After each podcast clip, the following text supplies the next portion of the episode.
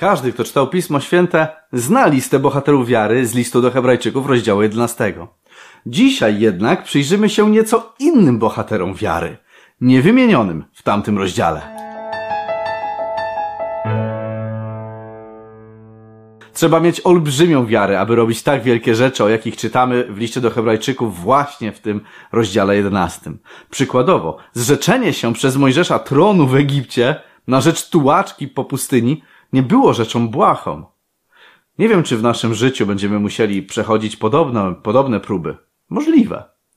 Jednak każdy z nas, zwierzących, przeszedł już w życiu zupełnie inne doświadczenie wiary. W pewnym momencie swojego życia musieliśmy oddać swoje życie tak jakby w ofierze. Musieliśmy złożyć je całkowicie w rękach niewidzialnego Boga, tak jakbyśmy go widzieli. Rzucić się w przepaść nowego życia, wierząc, że On na skrzydłach nosić nas będzie. Coś nas przekonało, że mimo iż Bóg jest tak święty, nieskalany, oddzielony od grzeszników, to jednak nas, pogrążonych w grzechu, On przyjmie. To doświadczenie nie jest czymś obcym dla postaci biblijnych. Ponieważ Manasses, król Judy, dopuścił się tych obrzydliwości, czyniąc gorsze rzeczy niż wszystko, co czynili Amoryci, którzy byli przed nim, a przywiódł Judę do grzechu przez swoje bożki. Dlatego tak mówi Pan, Bóg Izraela. Oto sprowadzę nieszczęście na Jerozolimę i na Judę, także każdemu, kto o tym usłyszy, zadzwoni w obu uszach. Manases nastawiał pomników Baala w całej Judzie. Nawet w świątyni nastawiał ołtarze całemu zastępowi nieba. Składał w ofierze im swoich synów. Mordował wiernych Bogu ludzi.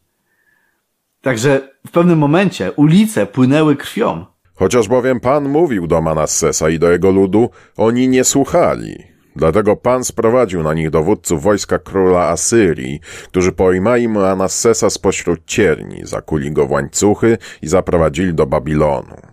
Kiedy znalazł się w ucisku, modlił się do Pana swego Boga i bardzo się ukorzył przed Bogiem swoich ojców i modlił się do Niego. A On dał się przebłagać, wysłuchał jego modlitwy i przywrócił go do Jerozolimy, do jego królestwa. Wtedy Manases uznał, że Pan jest Bogiem. Od tego momentu życie Manasesa, tego okrutnego króla, całkowicie się zmieniło. Stał się on innym człowiekiem. Zaczął burzyć te ołtarze, jakie nastawiał. Zaczął służyć Bogu z całej swojej siły. Zastanów się teraz, jak wielką musiał mieć wiarę, aby uwierzyć, że mimo tych wszystkich okropności, jakie zrobił, ktoś taki jak Bóg może go przyjąć. Jak wielką miał wiarę, że mimo swojego grzechu w ogóle śmiał wołać o pomoc do Boga który przecież brzydzi się grzechem i jest to dla nie, i jest dla grzechu ogniem trawiącym. Przez wiarę Manases został uleczony. Przezwyciężył potrzeby szatana, sugerujące, że nie ma już dla niego żadnego ratunku, nie ma żadnej nadziei i stał się przez to bohaterem wiary, wiary w Boże miłosierdzie. Manases jest bardzo specyficzną postacią w Biblii. Ale podobną wiarą musieli wykazać się chyba wszyscy wierzący. Przykładowo Dawid, który był przecież wybrany przez Boga. Gdy z uwagi na swoją prawość został wyniesiony na bardzo wysokie stanowisko, upadł całkowicie w grzech. Pewnego dnia pod wieczór Dawid wstał z łoża i przechadzał się po dachu domu królewskiego. I zobaczył z dachu kąpiącą się kobietę, a kobieta była bardzo piękna. Dawid wysłał więc po nią posłańców i wziął ją. A gdy przyszła do niego, położył się z nią, gdyż była oczyszczona od swojej nieczystości. Potem wróciła do swego domu. Kobieta ta poczęła, więc posłała, by zawiadomić Dawida, jestem brzemienna. Wszystko byłoby jeszcze mało wiele okej, okay, gdyby Betrzeba nie miała męża. Jej mąż był aktualnie na wojnie, na którą Dawid się nie wybrał, aby walczyć wraz ze swoim ludem. Został u, u siebie w pałacu. Uriasz, mąż Betrzeby, był bardzo dzielnym i oddanym wojownikiem Dawida, a ten zrobił mu takie świństwo. Na tym jednak nie koniec. Dawid odszedł na tyle daleko od Boga i wyniósł się pychą, że zamiast się ukorzyć, to myślał, że to może jakby zachwiać zaufanie do króla, więc lepiej iść w zaparte.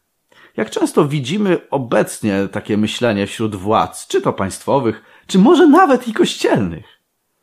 Przykrywa się błędy, tłumacząc, że ich wyjawienie i przyznanie się do błędu miałoby jakoś zachwiać zaufanie do tych instytucji. No dobrze, wracając do naszej historii. Uriasz w pewnym momencie jest wysłany na sam front bitwy przez samego Dawida. Tak, aby na pewno zginął. Następnego ranka Dawid napisał więc list do Joaba i wysłał go przez rękę Uriasza. A w liście napisał tak. Postawcie Uriasza na czele najbardziej zaciętej bitwy, a potem odstąpcie od niego, aby został trafiony i zginął. Kiedy Joab obejrzał miasto, postawił Uriasza w miejscu, o którym wiedział, że byli tam dzielni ludzie.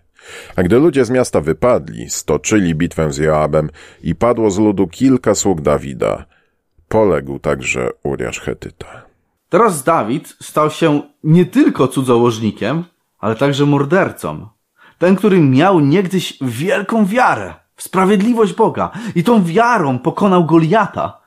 Teraz miał za małą wiarę, aby dalej kroczyć drogą sprawiedliwości. Jeden grzech rodzi następny, a tamten jeszcze następny. I zanim się obejrzymy, jesteśmy już uwikłani w całą lawinę kłamstw i bezprawia. Gdy milczałem, moje kości schły od moich całodziennych narzekań. We dnie i w nocy bowiem ciążyła na mnie twoja ręka. Usychałem jak podczas letniej suszy. Sela. W tym psalmie Dawid opisuje swoje wyrzuty sumienia. Zrobił rzecz okropną i teraz czuł się odłączony od Boga. Czuł, że nie ma wyjścia dla obecnej sytuacji. Jednak wiarą uchwycił się niewidzialnego tak, jakby go widział. Wyznałem ci swój grzech i nie kryłem mojej nieprawości. Powiedziałem, wyznam moje występki Panu, a Ty przebaczyłeś nieprawość mego grzechu. Sela. Znalazł w sobie jakby taką resztkę wiary, aby uwierzyć, że gdy wyzna swój grzech, to Bóg wszystko naprawi i go przyjmie.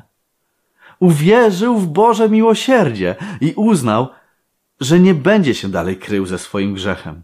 Prorok Natan wprawdzie mu trochę w tym pomógł.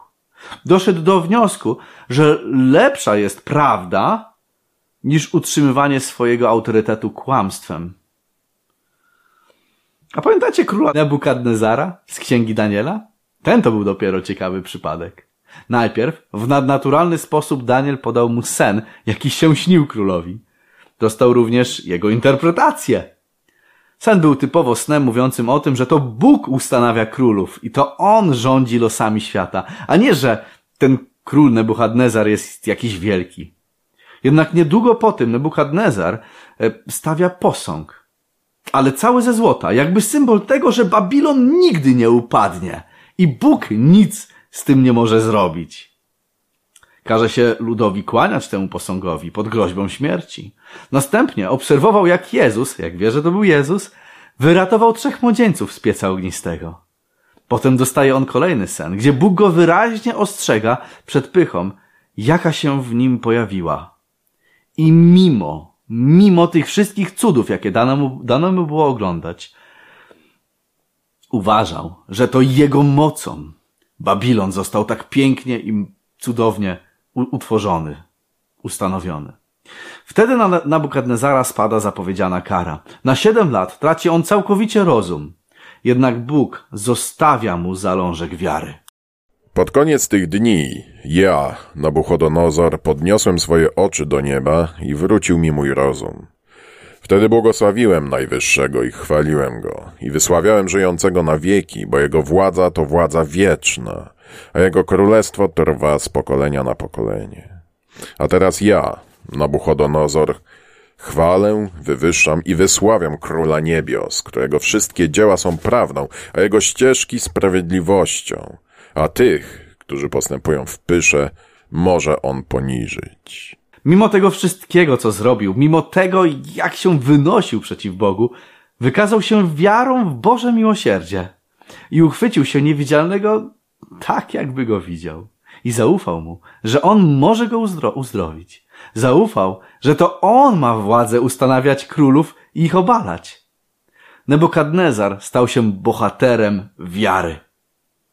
Mógłbym dalej mówić o Piotrze, który się zaparł, ale miał wiarę, żeby się nawrócić. O Pawle, który prześladował Kościół, ale miał wiarę, żeby się nawrócić. Lub o wielu innych, którzy wyrządzili wiele zła w swoim życiu, a jednak odważyli się i mieli wiarę, aby swoje życie oddać Jezusowi. Odważyli się całkowicie zmienić tor swojego życia, rzucić się w tą przepaść i liczyć na Chrystusa, który ich złapie. Jeśli ty może zmagasz się z czymś obecnie, znajdź w sobie tą odrobinę wiary. Albo poproś Boga, aby ci ją dał, On ci ją da. Potem uwierz w miłosierdzie Boże, aby wstąpić w szeregi bohaterów wiary. Napisz proszę w komentarzu, co Ciebie przekonało, aby uwierzyć w Boże miłosierdzie. Pamiętaj jeszcze o zostawieniu subskrypcji oraz łapki w górę. E, I co? Działamy jeszcze na Library, Beatshoot, Telegramie i Facebooku. Cześć!